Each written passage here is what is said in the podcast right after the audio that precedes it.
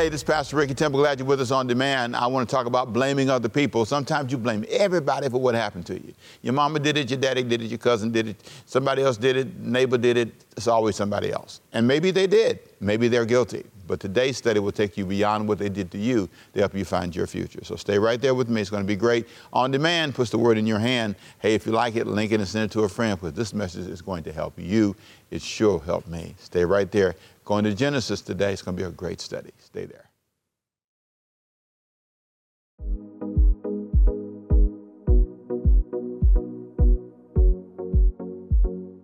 Well, welcome back. Glad you're with me. Today, I want to take you on a journey, and we're going to dive down deep here in our study. It's a study of Genesis. We've been in Genesis for a few weeks here, talking about why people never do what they say they're going to do. This is my last answer for this year to that question, and it's because they don't know where they are. That's this year. That's this month's answer. Sometimes people never do what they say they're going to do because they don't know where they are. And so, my question for you today is where are you? Where are you really at in your life? Uh, and we can talk about a number of categories. You know, your money, your finances, your health, your, your emotional state. But I want to take you into the text and I want to plow through for a moment the five things I promised you we talk about this month if you missed the first sermon. Number one, we talked about the fact that Adam and Eve, after uh, they sinned, they started hiding. When they knew they had violated God's command, they hid themselves. And I asked you the question, are you hiding? It's a great sermon. You have to go back and listen to it. The second thing we talked about was being naked. How sometimes you're uncovered. And that, I love the question that God asked Adam and Eve. He says, Who told you that you were naked? Where did this naked thing come from? And then they go on and talk about being afraid and all that stuff. is a really, really great sermon. You want to hear that one too. Number three, just today's sermon. Talk about blaming other people. You're going to notice that it's very easy to blame, to make it somebody else's fault, to call somebody else. And next week, we're going to turn and talk to about being fixable. How after you mess up your life, things go wrong, and you, you don't know what to do, we talk about how God can fix your life. And then lastly, we'll talk this month about starting over again. How important it is to learn how to start over. Sometimes you're in a new season of life, and learning how to embrace the change can be really important. Let's start in Genesis chapter 3, verse 10. I want to remind you what, we, what we're reading so you can kind of be up to date if you missed it. Genesis 3 and 10. He answered, God did, I heard you in the garden. I'm sorry, Adam answered, rather. I heard you in the garden, and I was afraid because I was naked, so I hid. And he said, Who told you that you were naked? Have you eaten from the tree that I commanded you not to eat from? The man said, The woman you put here with me, she gave me some fruit from the tree, and I ate it. Now, for those of you who are not really big Bible people, here's what happened. It's the story of Adam and Eve and the creation of man. And in chapter 3 of Genesis, there's a discussion about how man fell. And so when God comes back in the garden, he says, Okay, I want you guys to eat everything in the garden except one tree. This is the tree of choice. This is the tree of the good and evil. This is the tree that decides whether you want to obey me or not. And that was the importance of the tree. Some people say, well, why would you put a tree in the garden if you know they were going to eat it? Well, because God knew that they had to have the right to say no to Him it's always important to see the power of democracy, the power of choice, the power of saying, I want to or I don't want to. And that's what's happening here. And so, in, after the fall of man, there was this discussion with God about how they felt. They were afraid, they felt naked. And so, what we've done now is we've taken the third observation, and notice in verse 12 what happens after God confronts man. He said, It's the woman you gave me. He blames the woman. One of the things that happens after we fail is we look for someone to blame. It's got to be my daddy's fault. You know, he wasn't there for me. It's got to be my mama's fault. It's got to be somebody didn't provide something for me, and that's why I'm in where I'm at. This is where my money's gone. The kids took it, or you know, those mean old bill collectors called and wanted to be paid. So we have all these reasons. And I asked you the last time we were together, I asked you a question. I said, Do you run from God when you hear his voice? I've been asking that for a couple of weeks now. Secondly, I asked you, do you blame your life issues on, on, your fears? I thought that was fascinating in chapter 3, verse 10. When God asked him, said, Why did you do this? He said, I was afraid. Why did you hide? Because I was afraid. First time fear is used in the Bible.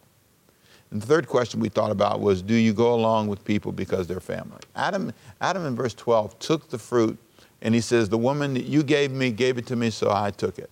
And it's so easy sometimes if you're not careful to let fear dominate you, begin to be the pushing force in your life, and you start making bad decisions because you're afraid, afraid of being ignorant, afraid of not having advantage, afraid of something, and so you just compromise because you're quote afraid, afraid to be unique. And so Adam says, I was afraid. Secondly, it's interesting that he did it with a family member. Families can be great, but families can be amazingly um, trapping, if I can use that terminology. You can find yourself um, trapped in amazing ways simply because you're trying to get along with family, and that's what happened to Adam. Now, I like to, to broaden our conversation a little bit because I think the story of Adam and Eve is pretty obvious and pretty, pretty painful to watch. But I want to ask you a broader question. Let me drop a list of potential people that normally we blame when things don't go right in our life. Because the key focus of our study is blaming people. Adam blamed Eve, Eve blamed the serpent, and serpent had nobody to blame in Genesis chapter 3. But in our lives, normally we blame other people. Let me give you a list. Number one, we blame fathers. In my opinion, fathers are often at the top of the list. And I don't know that a lot of times people even really know their father's story. Daddy wasn't there, daddy didn't. I hear that all the time. I hear sometimes about mama, but I hear a lot about daddy not being there. You might ask the question, well, isn't it true? Isn't it true? Well, it may be true, but I think there are always reasons, and I'm not justifying any of them. I'm just simply saying fathers are often the people that we blame. Then mothers. But oftentimes, again, the issue is you don't know your mother's story. Mothers have a story, fathers have a story, and we often blame them for what they didn't do in our lives, but they were young trying to figure it out oftentimes. Thirdly, siblings. And it depends on the kind of relationship you have with your siblings. Uh, you know, you can blame them for your issues in life. Fourthly, we blame friends. And I'm not saying that they're innocent all the time, but it's amazing how we, we blame, let me say them again, fathers, mothers, siblings, and friends. And number five, we blame spouses. Uh, you know, it's really easy if you're not careful to make your spouse the fall person for everything in your life that's not right. You married them, they broke your heart, they weren't perfect, okay. And I know you were, but I'm just saying they are often a place we tend to throw blame. Number six, employers. They won't give me a raise. They won't do this. They won't give me a promotion. They won't make my life better. And, and, and if you're not careful, all of your life success is the responsibility of your employer. Now, what's really amazing is some of you have never signed a paycheck, you've never been responsible for people, and it's really powerful how you can be a person who gets a big high on always making it your boss's fault. And sometimes I think that's just totally unfair. The boss has a side too. And as a guy who's had hundreds of people over the years, I can tell you there's another side to the responsibility of paying all the taxes, paying for your retirement, your health care, and having to meet payroll every two weeks or however often you get paid.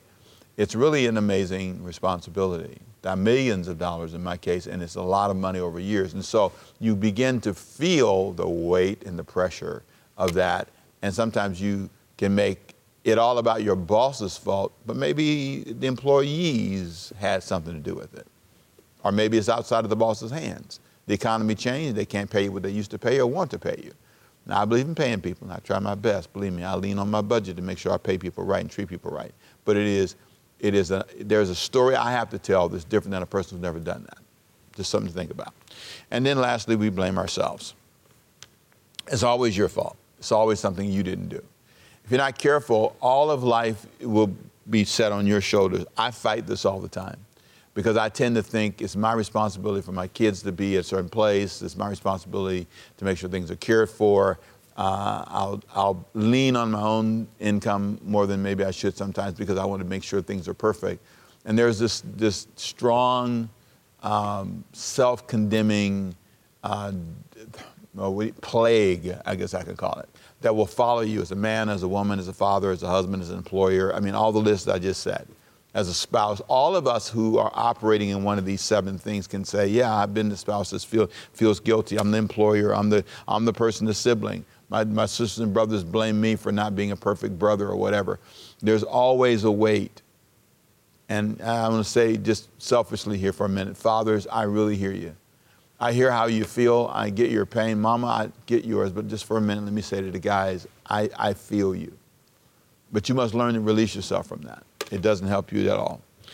Now, there are tools to help heal a, uh, what I call um, a blamed and fractured family. There is a book that, that I just really like. This guy's name is called Fractured Families and How to, to Heal Them by Karl Pillemer.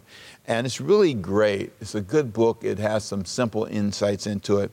And I made a note about this book because he reports that estrangement, that's what he calls it, estrangement, involves cutting off regular uh, contact between two or more family members. He describes in percentages the number of families that suffer through this phenomenon. Now, please understand, the reason I'm doing this and I'm going through this slowly for a minute here is because what I said we do is we tend to blame other people. What blaming does is it leads you to estrangement, which means you start separating from each other. And he defines estrangement in the book as uh, cutting off regular contact between two or more family members. And so he gives these numbers that were just startling to me. Incredible. Here's what he said 27% of families in the U.S. are dealing with estrangement. That's 89,715,000 people. That's how many families are dealing with it in America. 10% of the parents are estranged. That's 33 million. He says 33 million are estranged from their children. Remember, estrangement means cutting off regular contact between two or more family members.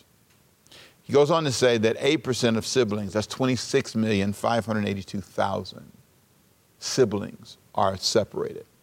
Then he says 9% of, of other family members, that's 29 million other family members, not, not your sister, not your brother, not your brother, other sibling, other family members, 29,905,000 of you are separated, fragmented. And then he gives these simple solutions that I think are profound. There are five things he says that can really make a difference. Number one, let go of the past. You just have to let it go.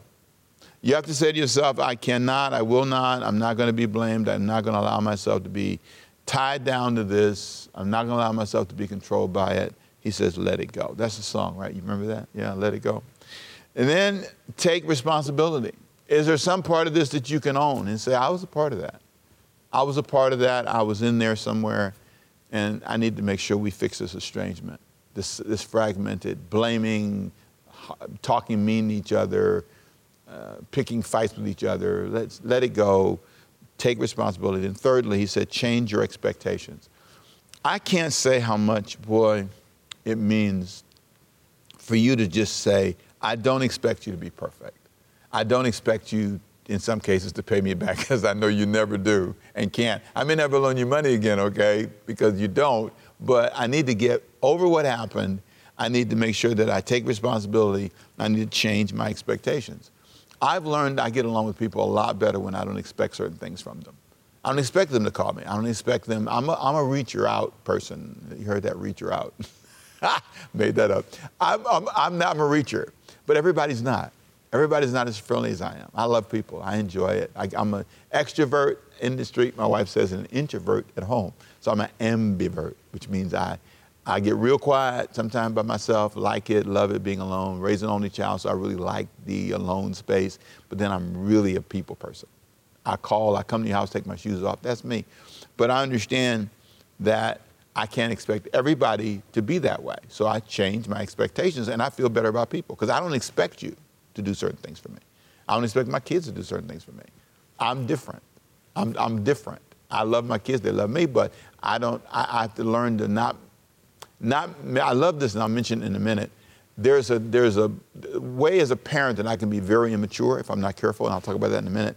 Because if you're not careful, your expectations are causing you the pain you're having. So let me move on to number four in the list. Set boundaries. Here we go. Number one, let go of the past. Number two, take responsibility. Number three, change your expectations. And number four, set boundaries. These are the things I will do and not do. These are the places I'm going to go and not go. And then lastly, he says, give them one last chance. I love it. Give them one more chance. Jump in the river if you can. If it's not dangerous, if it's not a risk to you, if it's not going to harm you, if you don't feel, if you can feel safe enough to do it, then give them another chance. There's, there's a power in that, and he goes through this wonderful thing. So that's a book that I, I love this by Karl Pillemer, and it's called Fractured Families and How to Heal Them. So that might be a good place for you to go. Let me give you a final tip. Now, there's another book. I'm a book guy, as you can tell. And this book, it, the title offended me. And uh, I've been meeting with small groups of young adults talking about it, and it's called Adult Children of Emotionally Immature Parents. Adult Children of Emotionally Immature Parents. Now, here's what I want you to see.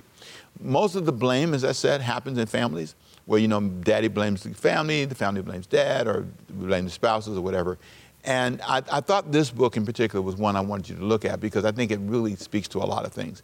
And he t- talks about four types of immature parents. And again, when I first read the title, it bothered me because I thought, what do you mean immature parents? Because we always say our kids are immature, but we never even never take it and look at ourselves. And here are the four signs. He calls them emotionally emotional parents are oftentimes immature. Uh, emotional parents are run by their feelings swinging between environment and abrupt withdrawals. They, they're prone to frightening instability and unpredictability. Overwhelmed by anxiety, they rely on others to stabilize them. They treat small upsets like the end of the world and see other people as either rescuers or abandoners. That's what it's like dealing with an emotional parent. You're just all over the place, all the time. Second sign. Second type of immature parent the, the driven parents. These are compulsively goal oriented and super busy. They can't stop trying to perfect everything, including other people. Although they rarely pause long enough to have true empathy for their children, they are controlling and interfering when it comes to running their children's lives. Wow. Got to move on. Number three, passive parents. They have a laissez faire mindset and avoid dealing with anything upsetting. They're less obviously harmful than the other types, but they have their own negative effects. They readily take a backseat to a dominant mate, even allowing abuse and neglect to occur by looking the other way. I've seen that a lot. Man, I've seen that a lot. They cope by minimizing problems and acquiescing, going along. Here's the fourth one. You ready? Rejecting parents. Listen to this one. Rejecting parents engage in a range of behaviors that make you wonder why they have a family in the first place. Whether their behavior is mild or, or severe, they don't enjoy emotional intimacy and clearly don't want to be bothered by children. Here's a secret churches are kind of like this, you know. They don't want children to be children, they want them to be old young people. you ever go to one of those uh, youth services? They're hilarious. It's a bunch of old people in the audience. Talk, young people, go with it. You're right. And then there's a young person up there pretending he's an old person, you know, preaching like an old person. And it's not like a young person service because they didn't plan it. They have very little power in it. Because if young people could plan the service, let me tell you what would happen. The music would be different, the clothing would be different, there'd be no suits, no ties. And we would, if you listen to me carefully, we would have a recess go outside and play, come back in, shoot a little basketball, you know, have some snacks and pizza, you know what I'm saying? It'd always be food. That's right, if young people were in charge. I mean, so many things that are so different. And I, I just think churches don't have the tolerance for young people. And I think a lot of adults don't either. That's just me, helping you, hopefully. The, their tolerance for other people's needs is practically nil. He goes on to say, and this is describing again rejecting parents and their interactions consist of issuing commands. The only way they interact with you is they give out commands. You need to do this, you need to do that. You know, it's so funny. We have young people service, and we have to we have to make sure that the older people, and they do really well at our church. So, young older people, you're with me. I'm tracking with you. I'm 65. I'm on your side. But we have to stop them from correcting young people all the time. Now, you want to guide them, but you don't want it to be the only thing you relate to them about is what's wrong. Parents make this mistake all the time. The only time they hear you talk to them is when they do something wrong. I could talk a long time about that. Their tolerance for other people's needs is practically nil, and their interactions consist of issuing commands, blowing up, or isolating themselves from their family life. Some of the milder types may engage in stereotype family activities, but they still show little closeness or real engagement. They mostly want to be left alone and do their thing. Why? Because they are rejecting parents. Do your kids feel like that? Do the people around you feel that way? It's so easy for that to be the case. I close with these final thoughts. When you have a life with a person like this, you, you do develop blaming issues where you can say, Yeah, Pastor Rick, you just described my parents. And that's why I blame them for where they are, where I am. But I, I don't know that you, you're going to solve that if you just allow yourself to live there. I think it's um, easy to be provoked, it's easy to be frustrated. And the book, I want you to get it because it goes through a long list of other things, a whole section on life with emotional immature parents. What's it like? Communication is difficult. They provoke anger, he says. They communicate by emotional contagion. I love that, which means um, it's, uh, he said emotional contagion is also how babies and little children communicate. You know, they, they, they yell, they scream, they cry to get their way. And he said that's what it's like.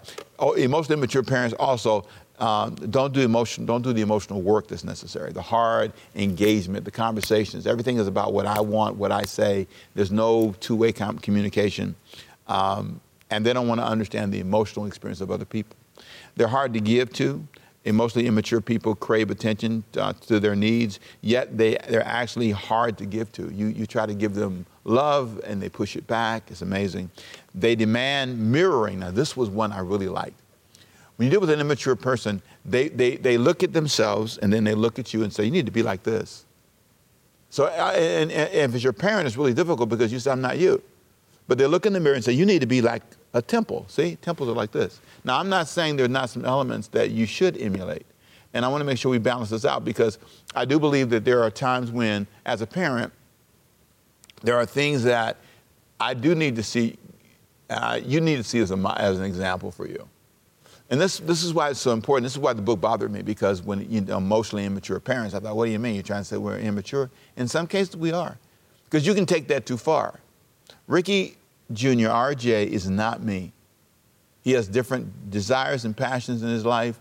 Music is a big passion. Art is a big passion. He works for Disney. He's a tremendously committed guy. That's what he does. And I, I celebrate his success. I celebrate his life. Christina's different. Christina's more of an administrative person, loves children, different person. My wife's different. My wife's a arts, children, I don't know, she's a whole lot of stuff mixed together. But I can't, I can't just look in my mirror and have them be me, but I can challenge them in certain practical ways. And I think that's my role as a father. I think there's a role for me to be a voice, but I have to understand they're not going to be exactly me. I love this. The mirroring thing is amazing. And then he goes on to say, uh, their self esteem rides on your compliance. They don't feel good about themselves unless you comply with everything they say. Uh, role entitlement, because I'm your daddy, because I'm your mama. I do think there's some value to that. I do think that you can, you can you, there is a value in your parents having a role and respecting them as your father. Honor your father and your mother that your days may be long. That's true. But I think I have to be careful that I don't think I'm entitled to certain things. I just love that. Role entitlement is an attitude of demanding certain treatment because of your social role. When parents feel entitled to do what they want simply because they're in the role of parent, this is the form of role entitlement. So I want to, I want to, I have to balance that out. I do think I have to speak to things and I have to be a, a father and a present leader in the family, but yet I don't need to abuse my children. Don't provoke my kids to wrath, the Bible says. And then, of course, role coercion, which means I'm, I'm forcing people, co- role coercion, if I get that word out, to force a person to do things I want them to do. And then lastly, before we're done, here we go, they have an inconsistent sense of time. So, although this is extremely subtle, he says, point and easily overlooked, mostly immature people often have a fragmented orient, orientation to time, especially when they get emotional. So they, they'll talk too long, they'll say too much, they're not aware um, of, of time, your age, or any of that. It's really a tremendous read. I, I read a lot to you and quoted a lot from this book for a reason. I need you, if you're going to make sure you're fair, that you're not blaming your children when it's because of your immaturity. All the things I just gave you, probably too many, but all the things I just sampled and gave you. Are you somewhere in there? Can you say, yeah, I do coerce them, I do force them. Yeah, I do. I do talk about I'm your mom all the time. Yeah, I do. Yeah, I'm guilty of, of self-esteem. Uh, myself, your, my, my, my self-esteem is tied to your compliance. I don't feel good about me unless you do everything I say looking at yourself honestly and maybe not blaming someone else, but maybe saying the fragmentation in our family is too much. I've allowed us to be fragmented for too long. It is, it is too, too, too bad that we are like this. And maybe I can be a part of it. Instead of blaming them, see what you can do to mend and heal the fence. Now, I've said a lot today, and I hope I've helped you. And I hope that you get yourself ready for the next stage in our conversation because next time we're going to talk about God's unique plan to save us. God had a plan and he looked in the world and saw we were in a mess. And he says, You know, I got a plan to fix this. During Christmas season, we go through this whole conversation. And it's not so much about Christmas being the day Christ was born, but the message that his birth tells us that God has a way of creating a unique way to save us. You may be blaming others, you may feel it's somebody else's fault, but today, in this moment, I want you to pause and look at yourself and say, God, I'm open to your unique plan for my life so that I can receive your best plan. I lay my children before you. I lay those I work with before you. I lay all the issues that I can hide behind before you and pray you'd help me find my way. I declare that in your life. You, hang, you hung with me. We got through a lot of material today. I hope you were blessed by it. Let me pray for you. Father, I pray that everything I've said has helped them find their way, bring healing, blessing, and strength. I pray that these few minutes have been uplifting and inspiring. I pray that they would open their hearts and minds to hear you today. This list was long, discussed a lot of issues. But Father, they, there's one thing that stood out in their mind. I pray they would grab a hold of that and say, I'm not going to blame everybody anymore.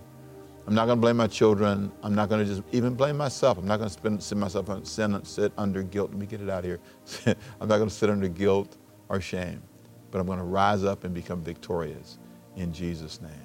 Amen.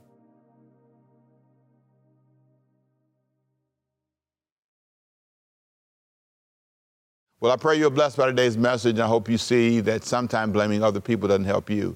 There are a whole lot of people you can blame. Your parents, we talked about them. You can talk about how not only your parents bad, but somebody else hurt you. Well, whoever hurt you, today is the day you lay at the altar and let God free you. You don't want to be in that statistic that talks about how many people in the world around you are divided and suffering from this painful division is not healthy. You don't need to be in that crowd. So I want to challenge you to pray with me right now. Maybe you're facing this division in your family. You're part of those millions of people that are fractured from each other. Why don't you find a way to find healing today? I know, I know they did it. I know they're guilty, but Jesus died for everybody. And maybe there's a way you can step to healing if you allow Him to. Let's pray. Father, may I, pray, may I see, God, your hand on them today, resting on them, healing them, lifting them to a new place. And I pray the fracturing in these families would be healed. Those who are following parents who've been immature, who didn't know what they were doing, but maybe tried, but whatever circumstance they're in, I pray for healing. And I pray that, like Adam and Eve blamed everybody but themselves, may they come to a place where they say, No, God, this part of this is me. May they be able to own their part, but yet understand that people grow through their own part. But let them be free today to walk past what happened to them to a new future in Jesus' name. Amen. Hey, got to go. My name is Pastor Ricky Temple, Overcome by Faith in Savannah, Georgia. Thank you for being with us today. If you like what you heard today, link it and send it to a friend. We'll see you next time. If you've got a question for me, you can email me. Yes, you can at pastor at overcomingbyfaith.org. That's pastor at overcomingbyfaith.org. Have a great day. Be blessed and thank you for your support. Thanks for being with us today and have a great day. Bye bye.